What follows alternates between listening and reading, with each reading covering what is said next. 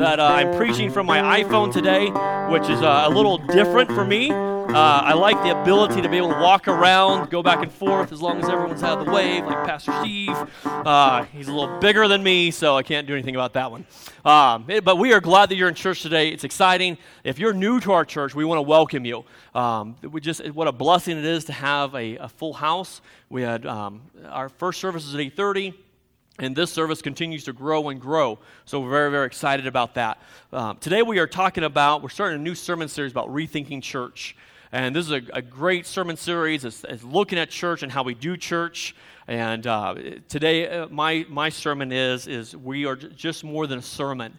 Uh, the next couple of weeks, we're going to focus on worship. It's not what you think. It's not just worshiping, but it's also um, just living your life for our, our Heavenly Father. Tithe and giving are different, and finding your place to serve. So we got quite a few different um, sermon topics coming up, which really is going to, I think, have a big impact, impact applications upon each one of our lives. So the cool thing is, um, Lori and I, we, we go through these phases. I, I want to look at our life and see where we're at. Yesterday we had a birthday party for 18-year-old uh, daughter. Today is our granddaughter's one-year-old birthday party, and then we have one more daughter who will turn 17 in June, or she'll turn 18 in June. So our lives is kind of like. Uh, hopefully we'll be empty nesters someday. Uh, you know, I know you kind of come back, and that's a blessing. We love our kids. You know, but it's interesting that we've been reflecting our lives, uh, where we are in ministry, where we are with our, our, our, our work, church, our faith, and everything. And I want to tell you that this sermon today is probably more for me it is for you, just to let you guys know that. So you guys just get the honor to listen into a sermon that I'm going to preach for myself. Um, but as we, as we do this, I hope some applications are there for you as well. Uh, it's, it's very interesting as we look at the church, we look where we are. Um, and, you know, this is when I was in Bible college, I, wa- I didn't expect the church scenario to be where we are today. I think some churches as, as a whole, and when I'm talking about the church, I'm talking about as a whole in America, okay? Not just ordinary faith, but this has lots of um, application for you and I. I think there are times that we have, we have lost some ways in what is important and what is not important. I think we have lost uh, our, our, our concept of what we should be talking about in church and what we should not be talking about in church. Uh, and one thing I want you, I want you to understand is when, we, when I talk about church, I'm not talking about the building. I'm not talking about this building or the steeple down the street. I'm not talking about anything here. I'm talking about if you are a believer in the Lord Jesus Christ and you've dedicated your life over to Him, you are the church. You are the body. You are the arms. You are the legs. You are the neck. You are the muscles of Jesus' body. And I want you to understand that. So when I talk about church, I may mess up once in a while and say the building as a church, but I'm so thankful that the church is here. Because one thing I think we've done something different as Lori and I have looked at our lives, uh, my life is pretty predictable. I, I wake up at 4.30, 5 o'clock in the morning. I go to work. I'm on the road around 5. I get to work around 6. I go to work. I do my job. I come home. I hang out with my family. We eat dinner, do some visitations or whatever we do, and then I go to bed. That's pretty much my life. Is that your guys' life too? Okay, except TV. We got to throw TV in there once in a while too. Uh, Dancing with the Stars or, or whatever y'all watch. I don't watch that kind of stuff. Um, but it, that's kind of our lives that in my, my thought process is as, as i have been looking through the studies uh, some studies in the last three weeks is walking by faith. What does it mean to walk by faith? And that's something i'm doing in my own personal studies. Am i walking by faith? Is, is my life being challenged by the scriptures or is my life pretty mundane? Is it, is it pretty predictable pretty consistent and i know exactly what's going to take place? Most of the time it is except sometimes you get some wrinkles thrown in there and you have no idea what's happened taking place. Um, just to let, just to let you know, um, I'm a fast speaker, and uh, someone said that in, in, the first service. You just got to keep up, okay? There's a lot of important things we got to cover. If you can't keep up, just listen to it later, and you, you on your way to work tomorrow, okay? That's my that's my uh, little advice for you today because there's just 45 minutes is way too short. Um, you know, in the Old Test- or New Testament, people preach for hours and hours. Eutychus. I mean, he, Peter was preaching. He was on a windowsill. He would have, he fell asleep during Peter's sermon. It's not okay to fall asleep during people's sermons, okay? It's not. Because you know what happened to Eutychus? Eutychus fell out of the window and he died. Bad things happen when you fall asleep. Uh, no, I'm just joking. I always remember Eutychus because my dad says really bad dad joke, pastor joke. Uh, you would have cussed too if you fell out the window. Uh, I don't know if you guys ever heard that. His name is Eutychus. Okay, never mind. I'm not even going to explain it. So, but here's, here's the thing church is more than a sermon. This is our life is supposed to be more than just coming together, worshiping God, listening to a great sermon, and then going home. And today's especially a great sermon. Uh, and all the sermons of the past have been great as well. But the beautiful thing is, with God, church is something more than just coming together and worshiping. Church is actually supposed to be doing life together. And I will tell you how Lori and I have been looking at our lives. We've been kind of exclusive. That it's me, my wife, and we let some people in. And the thing is, church is not supposed to be like that. Church is really supposed to be an open lifestyle, that an open uh, ability to live together, to be able to ch- focus on the scriptures, to pray together, to look after each other, and look for the returning of Jesus Christ. That's what they did in the book of Acts. And I really want to encourage you, if you haven't read the book of Acts lately, it's a phenomenal book. My excitement, where I get excitement, is from looking at the book of Acts and seeing how God did some miraculous events and how if Jesus is the same yesterday, today, forever, and I don't want to take anything out of, out of context, but I think the church should be reflecting what we did in the New Testament in the book of Acts. I truly think we should be seeing some things happen in our life, in the church's life, because miracles are a sign for the unbelievers the way the church grows, Michael and I was talking about this morning, the way the church grows is by persecution, normally. The way the church grows the fastest and the, the, the just the, the, the, flourishes is by the persecution from outside. Let me tell you, I don't, I don't know about you, but I don't want to be persecuted. I would rather the church grow by evangelism. I'd rather the church grow by doing what we're supposed to do rather than be comfortable. But you know, if it takes, if it takes suffering, if it takes persecution for someone to come to Jesus Christ, Sign me up. Amen. And that is something I don't say lightly. But what I want to challenge you today is are you stagnant in your faith? Is church just coming to church, coming to the building, worshiping, listening to a sermon, and going home? Is that church? That's not the definition of what the Bible says what church is all about. Church is about us doing life together and having people's lives transformed in a powerful, powerful way. Seeing people healed, seeing people uh, take, uh, make whole all together. So let me ask you this Jesus envisioned a church that makes a difference in the world. Today, if you, if you talk about church, most people think it's an institution, it's a denomination, it's a religion, set of traditions, organization, it's family. We're all the family of God. I'm sorry, I'm not making fun of that song, it's just one of my, my things. Um, I may have been making fun of it. I'm sorry. Uh, some people think church is all about listen, listening to someone speak and then go home. What church is is something that's going to be different. Jesus thought church was completely different. Okay, I will tell you this. When I was growing up, we, we were in a, I love my church. My home church is where I received my foundation. My mom and dad's home church. They've been going there 44 years. But I will tell you, when I was, when I was a kid, when I was a young person, church, being a good Christian, was keeping rules and regulations. That's really what church was. You don't chew, you don't smoke, you don't, um, and you don't hang around people that do. Yep, we went to the same church. Not really, just thousands of miles apart. You know, I remember my mom and dad saying a good Christian goes to church every single Sunday. The reason why you don't go to church is because you're dying. That's the only reason my mom and dad said you can skip church. Okay. We've had to work on our theology a little bit here and there. But also, I guess I do preach that same thing to my, my kids as well. But it's interesting that church there's a difference between being the church and keeping rules and regulations. Christianity is not about rules and regulations. It's not about keeping the rules, but it's having a personal relationship with Jesus and knowing where you were and knowing how other people can get to where you are at the very moment. because I tell you, I want to be excited when I come to church. I want to be ex- okay. Uh, just give you a quick example. I had a, a um, uh, coffee with someone this week, and they asked me the very first questions they asked me, "Hey, have you ever been diagnosed for ADD?" Nope, I haven't. Because my mom and dad, they kind of beat that out of me when I was a kid. But uh, I will tell you, if we get off, pa- off track, and bless Michael's heart, bless anyone's heart who was here the first service, because it's a completely different service. Because we are going to go like different rabbit trails. So that's why you got to keep up with me, okay? Because I am, when I get excited, and Bruce said me I still talk too quick in the first service. I thought I talked slow. So we're going to work on talking slow, okay? All right, that did not work at all. So let's go on. But when I get excited about church, when I get excited about the relationship we have with people, I get very, very motivated. You know, I love to come to the building, church because I like to harass people in a good way. Remember, I'm HR, so I know what the term means. I, I like to be sarcastic with people. I like to jab a couple people in the ribs because I know it really gets them. Uh, that's just laying hands on people. Uh, it's a biblical thing. I love coming together because how often do we bring excitement, not just excitement, compassion and love to people who are going through a difficult time? This is what this is supposed to be about. Not just us listening to a sermon, but you ministering to people on a, on a minute by minute basis when they are coming through the doors. That's what church is about. So, th- so let me tell you, this is why this sermon is for me because I need to change some things in my life. I, I do.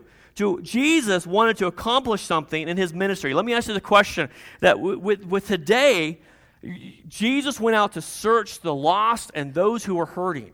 He wanted to bring people into relationship with Him. He wanted to heal people. He wanted to be there and working with people. Do you realize that ministry is messy? Ministry is a very, very messy thing because you are dealing with people's lives. How many of you really like to listen to people's drama? Okay, I'm a non drama guy. I still listen to drama because I want to make sure they understand. I listen to them, then we'll hopefully you'll be able to tackle the problem and get past this drama. But I'm not a drama guy. I hate drama. But there are times that people need to be able to talk and to vent and to be able to tell you all the things. Man, you want to talk about drama? You should see my life. It's a reality show. It's truly, if I could tell you everything happening in my life with all my family members, it is seriously, we can make millions. We could buy a new church through the, my reality show. Isn't that true? I won't bring my wife into it. Um, amen. Leave the wife out. She's coming in later, though. Uh, it's in my notes. So, so the church, what is the church? The church is, uh, is a Greek word, compound word, literally meaning being called out. The church people is to call out for the world in order to be the people of God. Church is in a building. So if you claim to know, this is a very important point. When you claim to know Jesus, then he has called you out to be the church the ways, the philosophy, and the values and the morals of the world in order for you to be the people of God to each other and the people of the world. Your job as the church is not to remain in this building once we leave. Once we leave this building, you are the church going out to be the arms and the breath and the, the not the breath, the, the, the, the, the, arms and the feet of Jesus Christ to serve him. Let's go to, go to Matthew, okay? Remember, scripture is more important than anything else I will say. Scripture is more than an important thing that any, any, any preacher will say. So, Matthew chapter 9, 35 through 37. I'm sorry. I'm, uh, okay, we'll get a drink of water. I, I don't think I even made it through half the sermon the first time, did I? He doesn't know. Okay. All right. So, Matthew chapter 9, 35 through 37 said this Jesus traveled through all the towns and village in the area teaching the synagogue and announcing the good news about the kingdom, and healed every kinds of diseases and illness. When he saw the crowd, he had compassion on them because they were confused and helpless, like sheep without a shepherd. He said to his disciples, The harvest is great, but the workers are few. It's interesting when we look at this, we see that Jesus was willing to travel to different places where the people had the greatest needs. He went to different areas. He went to Galilee. He went to, uh, to Bethsaida. He went to the places where people were having difficulty. And everyone he came in contact with, he ministered to those people. That's why Jesus always has spent so much more time with the Father because he ministered to people all the time. He taught them about what re- really matters, the spiritual things, and, the, and not just the earthly things. I will tell you, my friends, that when I was a child, we didn't talk about the things that were important, what kids were going through during that time. We talked about being whole, and don't, don't get me wrong, these things were important. We talked about being holy. We talked about being set apart. We talked about tithing. We talked about giving. We talked about all the spiritual things that we do in life. But sometimes when I was a kid, we didn't talk about the necessities of what I was going through during that time of my own life. We didn't talk about pornography. We didn't talk about lust. We didn't talk about gossip. We didn't talk about slander. We didn't talk about how eh, marital issues your mom and dad or divorce. We talk about all these other things, but sometimes the church doesn't focus on what we really need to focus on. When some people are going through hurting moments, guess what they need? They need the Word of God. They need to know that, hey, you're not odd, you're not weird because your family is going through trials and tribulation. It is a God given promise that Christians are going to go through those events. And that, my friends, if you don't believe me, James chapter 1, verse 2 consider it all pure joy, my brothers, when you face trials of any kind, because you know the testing of your faith develops perseverance. The best way we grow as Christians is through trials and tribulations. And who in the world want to go through those things? Not me. I, am sorry, I don't. Do I want to grow? Absolutely. Do I want to go through trials? No, I really don't. It's interesting. So I think we need to talk about some things that are happening in our children's lives, that are happening in our in adult lives, and also happening as we get older. Am I still valued as a person? I've heard more and more times that older people think they have no value to the church. They have no value in society.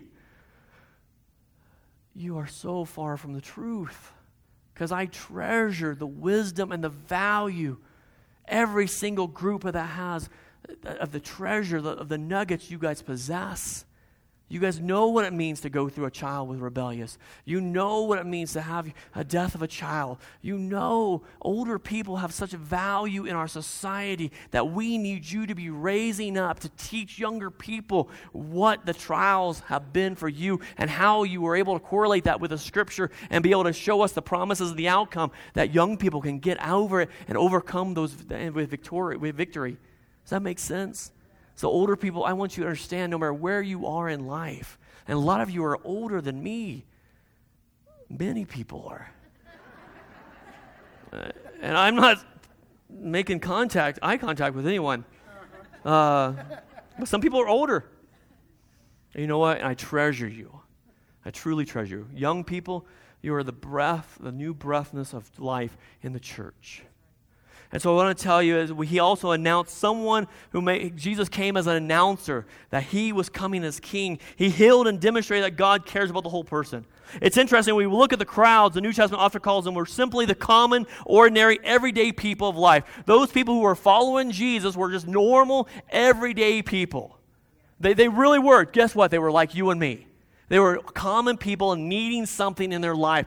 Do you remember? Okay, if you're if you're not a Christian yet, there'll be at some point in your life where you will remember that when you dealt with guilt, you dealt with shame, you dealt with condemnation, you dealt with those things, and maybe you still deal with those things. And if you do, I encourage you to listen to the last four sermons that Michael preached because they are tremendous on overcoming the, the guilt and the shame and becoming a sonship, becoming a son of Jesus Christ. But it's interesting. The people that follow Jesus, I want to tell you this: Jesus was not not a good church growth kind of guy. Okay, I don't know if you understand what I'm saying. We do a lot to try to bring people in, to share the word of God with them. Do you know what Jesus says? Eat my flesh and drink my blood, and you will have eternal life. It sounds like a zombie movie. It, it, it truly does. Or take up your cross daily and follow me.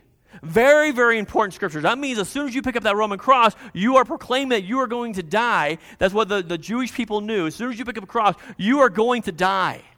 How many people in church growth really want to pick up a cross knowing that they're going to die for Jesus Christ? Many people fled from Jesus. Many people couldn't handle the teaching of Jesus because they couldn't handle the truth of Jesus. Some of these people who, followed Jesus wanted a free meal. You know that kind of guy? That kind of person? You, you, you just kind of hang around, they kind of hang around until you say, hey, no, I'm not paying for your meal anymore, and they finally leave. Okay, I, I know some people, but, uh, I, that's, it, but it's interesting that the religious leaders, they didn't really weren't concerned with Jesus' teachings. They were to a degree, but they were more concerned about him taking their power away. You know, the influential, be able to live in a lifestyle that ordinary people couldn't live things really haven't changed too much in 2,000 years, has it? And what I mean by that, there are organizations, churches, where people get paid thousands and thousands and thousands of dollars while people who are suffering send money in or whatever it is, and people are struggling while other people are living very, very well. It's interesting to me that Jesus, the leaders of the church, of the, of, I'm sorry, leaders of the synagogue, of the Jewish religion, always had a problem with Jesus because most of those leaders didn't have compassion upon the normal person, the ordinary person. And we are called to have compassion and love for the ordinary because that makes us extraordinary. And so, as we're going to talk about this, the people became weary, burdened with guilt, shame, burned out of religion, and they were confused. The people end up mentally confused, emotionally confused. They didn't know what religion wasn't working. Have you ever been in a situation where someone's told you just church doesn't work for me? I, have been told that several times. I, I know young people, uh, Michael, just church doesn't work. Well, you know what? The way we do church sometimes, I completely understand the why the reason why church doesn't work. Because if you are isolated, If you come to church, you worship, you listen to the announcements of the sermon, and then you go home and that's your church life, that's your relationship with God, that's not much of a relationship. A relationship is when you spend time together with, the, with a person that you want to build that relationship with. It's a time that you're able to, to, to open up. Question How many times have you really opened up to people? Mm. It's ugly sometimes, isn't it? When you truly open up to someone and you say, These are my struggles, these are my, my problems, my issues, then it, you really have to trust that person to open up. And a lot of people don't want to open up because there's no trust. These people were helpless. They possess no spiritual strength. It's interesting. I think the church today, we have the form of godliness, but no power. I think that we as Christians, as a whole in the United States, remember, I'm not just talking to you, and this is not a, I'm not trying to beat you up. This is more for me, once again. Just want to let you know that. Know, you're just, you're listening. I, I think that on Sundays, I want to look good. I, I, I, I, shave, I comb my hair, you know, I take a shower, whatever it is, I, you know, because as a good Christian back in the day, you look good every Sunday. You know, and I'm thinking, that's not, that's not church. If that's what church is, that's the only, that's why it's not going to work. If there's no power behind what we stand for, then that's the issue. And I will tell you, my friends, I am, I am, I'm, I'm searching so strongly on what it means to walk by faith, but also what it means to, to be encountered by the Holy Spirit. I want to know am I missing something in my spiritual life that I haven't received, I haven't got, I, haven't, I don't know about? Because I will tell you, my friends, it's time for us to quit being complacent it's time for us to quit being lazy. It's time for us to just come into church, do our thing, and then we leave. It is really time for us to be serious about what Jesus was serious about.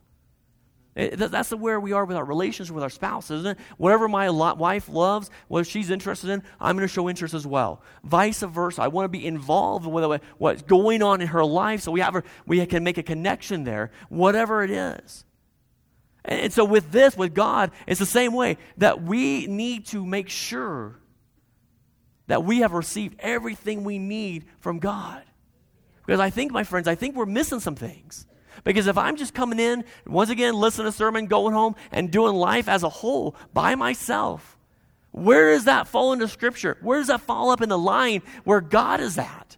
He says, believers, come together, pray together, focus on the teaching of the word, focus on communion, focus on going out and spreading the gospel of Jesus Christ. That's what God wants us to do. So it's interesting. I don't think, think 2,000 things have changed. I think we have changed. Nothing has changed because we are still doing the same thing over and over again. It's interesting when Jesus would look on the hillside, he would see people. They came from everywhere. They wanted something from Jesus, but Jesus had compassion on them. How many of you, I really want you to raise your hand. How many of you are really good with compassion? Raise your hand. Okay, some of you are, some of you aren't. I, I know sometimes I'm good with compassion, sometimes I'm thinking, hey, okay, let's move on. All right. I, I don't know. Sometimes I'm good, sometimes I'm bad. But it's amazing to me that Jesus, every time he saw the crowd, what did he do? He had compassion upon the crowd. Jesus was one patient guy. Oh my goodness. A lot more people would not be around if I was in charge. I mean, just because it's like, seriously, Lord, how long are we going to continue doing the same thing over and over again? And then I look at my own life, and guess what? I'm one of those people doing the same thing over and over again, expecting something different. But it's interesting as we look at the scriptures, he had compassion on them.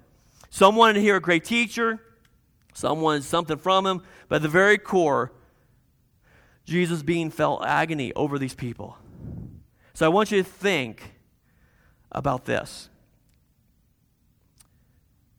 with what God what breaks God's heart?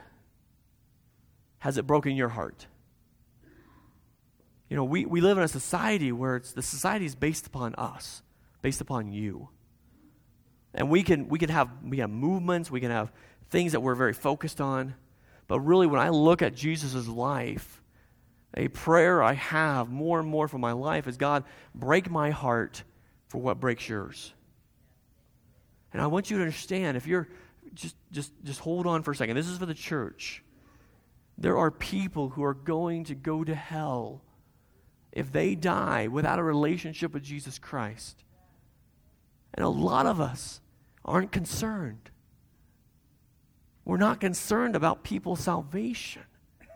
We are more concerned about whether we have words on a screen, comfortable chairs, whatever it is. that Each one of us has gone through that. So, one prayer I have been saying, Lord, break my heart for what breaks yours. Because this is where the church can have a huge effect upon our society. Knowing that we can touch people's lives and knowing that you are going to touch someone and bring their life through the power of the Holy Spirit. Please Please get that. That's always a basis. Power of the Holy Spirit. But if we bring someone to a relationship with Jesus, their life is changed by generations. Because once they find Christ, they're going to teach their children about Christ. They're going to teach their grandchildren about Christ. And what more do you want is knowing that your children, your wife is saved and sanctified. And if they ever die or if Jesus comes back, that they are going to be in heaven for all eternity with you. That is the most important thing, my friends. It's more important than anything we do on a regular basis. But we have lost our sight on what is important, and that is bringing people to Jesus. Let me tell you this. I don't know where I'm at my notes, but it's okay because I have issues. All right, so with that, uh, the first step is just admitting you, admitting you have issues. The first, okay, uh, um, okay, so I did this first, because it's the first sermon too. We, I, I, I, love going out to dinner, talking to people, talking to waitresses, uh, waiters, whatever they are. You know, and the thing, thing is, do you know who are the grouchiest and the cheapest people are on throughout the week? Christians. What kind of reputation is that? That we are the cheapest and the grouchiest people on Sundays. Don't, don't get me wrong, that's not every one of us. I mean, that's just a, that's, a, that's a whole lump of people dropped into the bucket together. But is that how we are? Francis of Assisi once said, Everywhere I go, I preach the gospel, and if I have to, I use words meaning my life should be a reflection of who I believe in and who I serve on a daily basis. That is my desire that when people see me, they realize I'm a Christian, not because of my action or not because of my words, but because of what I do on a daily basis. I want people to be dr- drawn to me through the Holy Spirit to be able to say, Michael, what's wrong? What, what's wrong? Or what's different with you? Because that people will draw, be drawn. I believe people are drawn to the Holy Spirit. I people will be, believe that people will be drawn when they're having con, or crises that they will be drawn to you because you will have the knowledge and the understanding of the Scriptures to be able to help them. It's interesting also. Um, have you ever been lumped in together? Um, okay, so I work in HR, and this week I went out with a union steward, and I want to get the perspective of HR on our plant. And I knew I was going to ask some questions I didn't want the answers to. Uh, but I thought, okay, if I'm going to be here, I'm going to change this place for the good of Jesus Christ. So I asked some questions. So I went out. We were asking questions. What do you think about the HR department? What do you think about this? And this one gentleman, he talked to me. He said, Michael, you know, I've only, I asked him the question. Michael, um, or I said, um, hey, what do you think about the HR department? And he looked at me, squared in my eyes. He says, Michael, you know, I've only had one dealing with the HR department, and that was with you. I said, okay. He said, I have no faith at all in the HR department. no, I mean, it's, it was just truthful. I mean, I said, Can I quote you on that? Oh, yeah, you can tell everyone. I believe in that. Okay, there's issues, and I can't go into those issues, but I thought, man. So, someone is basing upon their thought process upon an organization off one person. I know that's not right, but do you realize that's what the world does with us? That there's one person out there that was mean to him, there's one person out there that did not do something right, and they say the whole Christianity thing is by the wayside. But I want to tell you, unfortunately, sometimes their opinion is correct. That we do stupid things. One, because we are human, but two, because we forget our mission is to bring people to Jesus Christ. That is our mission, my friends, not coming in and listening and eating donuts and having coffee and having a social club. And I'm not saying we do that because I know there are so many people in our church that are thriving in ministries. But our goal is to bring people to a saving relationship to Jesus. We don't have a harvest problem, we have a reaper problem. The scripture tells us that the harvest is plentiful, but the workers are few. That is where our problem is as a church. Is that we choose, we, we everyone's okay. Everyone's all right. There's no issues, there's no problems until someone's laying on their deathbed that they call a pastor. Please try to save them. God has called us to do this today. Romans chapter 10, 14 through 15 says this How can you believe in him if you have never heard about him? How can you hear about him unless someone tells them? How will anyone go and tell them about being sent? This is why Scripture says, How beautiful are the feet of the messengers who bring the good news. The problem is, is the, the harvest. The problem is our hearts haven't been broken. The problem is that we don't love the things that Jesus loves. We like what we like. We have not been stuck at, struck at the core over lost people and the things that matter. We have forgotten that people are going to go to hell without Jesus. And once again, if you're a, non believer here, I don't want to scare you. I, my, my goal is not to scare you into a salvation, to a relationship with Jesus. My, I want to be truthful with you. But believers, the church, I want you to understand that you should earnestly be praying for your lost family members, your lost friends. Because if you don't, who is? I am the only position I am, except my mom and dad earnestly prayed for me on a day by day basis to make sure I was on the straight and the narrow. Every morning, my mom tells me, Mike, I'm praying for you. You can do it. So, Acts chapter 4, verse 12 says, No one else can save us. Indeed, he can be saved only by the power of the one that named Jesus, only not by any other person. The church is more than just a good sermon, it's giving our lives over to Jesus. It's interesting that here's the point that uh, I, I want to bring out. I, I'm, I'm, sorry if we're messed up on our slides, but um, it's. there are times in my life, it's as ministry, to do the welcome table, do whatever, it's easier to do it myself rather than teach people, rather than show people how to do ministry. Because ministry is messy. You know, but, but what our jobs is, Steve's jobs, Michael's jobs, my job, is to teach you how to do the work of the Lord, to be able to equip you on how to pray, how to welcome people, how to love people, how to show people, uh, how to teach people, how to bring people to Jesus. It's our job as pastors to teach you and train you and then send you guys out to do the work of the Lord. You guys will be able to touch people that we would never be able to touch. You guys have relationships with people that I don't even know who these people are, but with, through the loving g- gentleness that God has put upon your life, you can bring these people to a saving relationship through Jesus through the power of the Holy Spirit. That's only if you want to. My friends, it, it's so much, isn't it easier just sit in church and go home? Oh my gosh. It is so easy. Uh, in my opinion, we sit, we eat, we go to Arby's or, or wherever. I'm not endorsing some restaurant, so please don't get me wrong. Uh, I guess I worked at unions too long now. Uh, you know, we, we, we, we go out and we do these things, and then we go home. That's pretty easy lifestyle. We, and plus, we have a nap on Sunday afternoon. Then we watch the, amen, we watch the football game, football game, whatever, hunting, whatever, and then we go on our lives. That is a piece of cake. Then we think about it Maybe we haven't thought about it, where we are witnessing for Jesus. Maybe you are an introvert and you don't want to talk to people. How many of you, don't raise your hand because it will embarrass you. How many of you are introverted people? There are a lot of you. I will tell you a secret. My wife is one. All right, and I will tell her, honey, you should do this. No, I don't want to do that. Honey, you, yeah, you hear that grunt? I said, honey, you really should do that. That would be wonderful. No, I don't want to do it. I said, Well, I said, Well, I was talking to God the other day, and He said, You should. and she says, No, you know, because she was talking to him as well. And anyway, you know, but I will tell you, introverted people, I love you guys, but I, I don't understand you sometimes because I am one, as you know, who will just start talking, and I, I am like Peter. I will get myself into trouble the more I talk. That's why Michael only gives me 45 minutes, and then I'm done. But that's the thing with introverted people, you may think, well, I, I can't worship, I can't lead worship because I'd be in front of people. I can't speak, I can't do that. I don't want to be a greeter because that's going to be talking to people. But you know what you could do? Just throwing small things out there for you. You could teach children's church, which I know that's pretty scary. Or you could send cards to people who are not doing well and say, hey, we as a church love you and we thank you. And this is a card from us. We just want to tell you that we are here for you. Introverted people, okay, I'll tell you this. My wife is a whole lot smarter than me. That's just, there's no doubt about it. She is much smarter.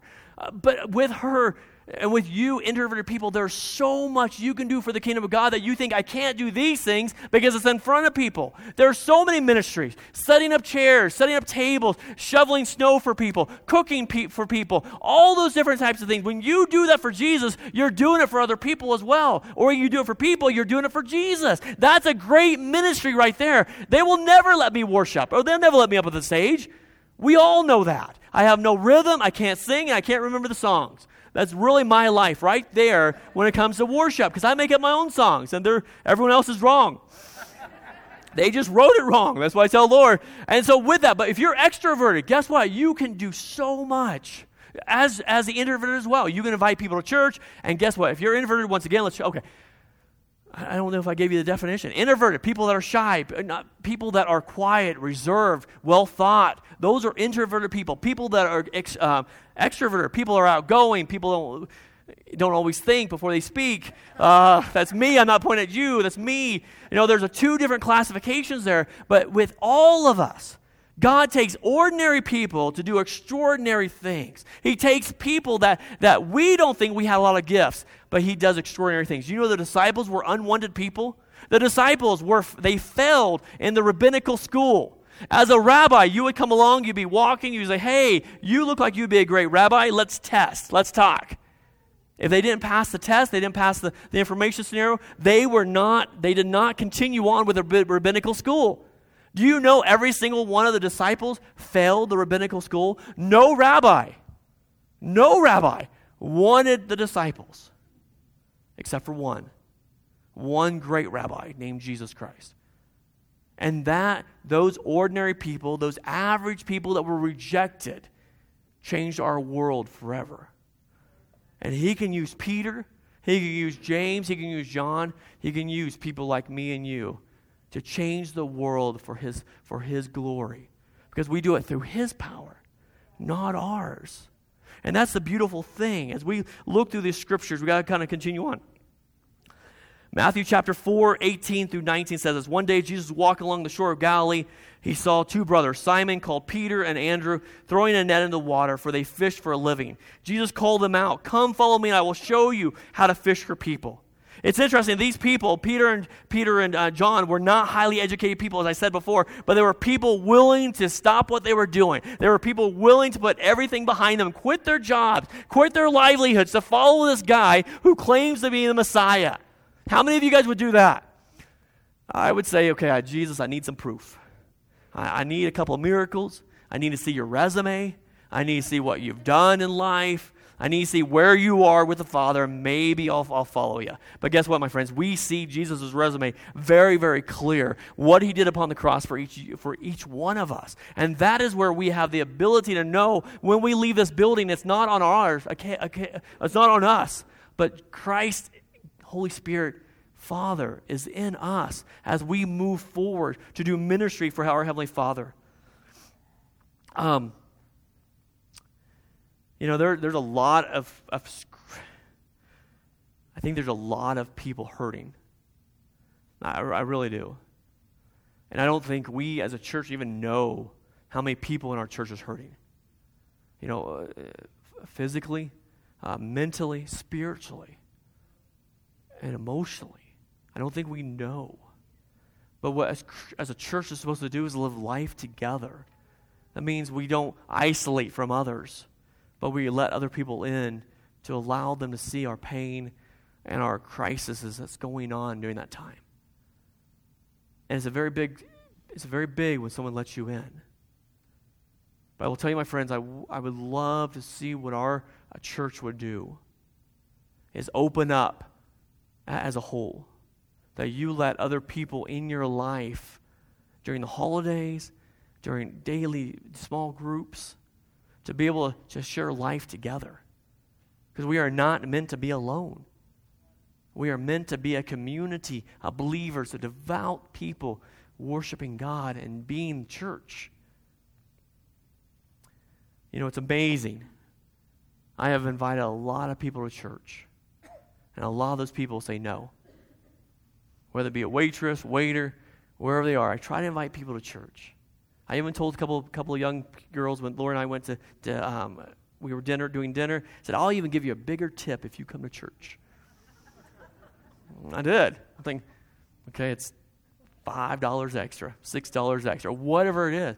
But if I could get her to church, if I could build that relationship, Lori and I could build that relationship with her eh, just for uh, over $5, and her life would be changed forever, would that $5 be worth it? with the ministry of us being friendly, on Sunday afternoons. Us living as the Holy Spirit wants us to live with the, the fruit of the Spirit. Here's a question I, I want to ask you do, people know you're a Christian? Do people know you're a believer? That they know you're a disciple? You know, I think sometimes it's, it's our secret. We don't want to let people know that I'm a believer. But you know what? I think people should know before, I'm not trying, before they know I'm a hunter, before they know I'm, I'm a sports fan, before they know I'm a father of, uh, and a husband, I think people should know I'm a believer in Christ first. You know, because all that other stuff really doesn't matter. They're very, very important. Don't get me wrong. I'm not putting my family down, my kids, but my relationship with God is more important than anything else. So, what I want to encourage you today is get off your butts. Quit being complacent. Quit playing church like we've done for so many years. But become interactive with the Holy Spirit and go by His leading. If He tells you, hey, go up and go visit that person, make that person feel welcome, pray for that person. Do you know the most scary thing for a lot of people to do is go up to someone and say, Hey, Tammy, can I pray for you? Okay, we're in church. You think she's going to say no? No, she's uh, sure, I guess. You know, she, she may. I mean, there are some people. Some people say no. Don't get me wrong.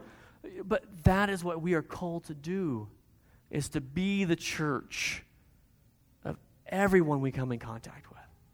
So that's my prayer, is that we will be the church and that our church will be radically changed. Because we look at church not just as a sermon, but we look at as a relationship with God changing the world. Let us pray. Heavenly Father, I thank you, God, so much for this day, Lord. I thank you, Lord, for who you are I thank you, God, that you use ordinary people to do extraordinary events. I thank you, God, that you take people that are not well educated, people that have been rejected, that people that have issues, Lord, and you use those people, God. I thank you for bringing to us a restoration area. I thank you, Lord, for restoring us and reconciling us, God, from our past to our future, God. Lord, you died upon the cross for us. You died for our sins, and we are no more sinners, Lord. We are holy and pure before you, God Almighty. You remember our sins no more, Lord, I pray that you move. I pray, my Father, that we will truly, our hearts will break for things that your heart has broken for. Lord, that we will look upon people and we will see whether they are believers or not, and we will introduce them to Jesus Christ. Lord, I pray that we build relationships with people that are hurting, that we will be able to pour into their life, that we'll be able to pour life into them, Heavenly Father. I pray, my Father, just today that we will move as a church. That the churches around us in Rock Springs and Green River and our county and our country, God, and the world, Heavenly Father, I pray, God, that you move us into a loving relationship with people. Lord, that we look upon them and we see you, and we have compassion and love, and we speak truth. Lord, I pray, God, if someone's never had that decision to follow you, that they go to the tables over on the left and they make that commitment. They ask questions on who you are, that you are the Son of God, the one who is willing to die for us all. Lord, we love you and we thank you. And it's in Jesus' name we pray. Amen. Let's stand.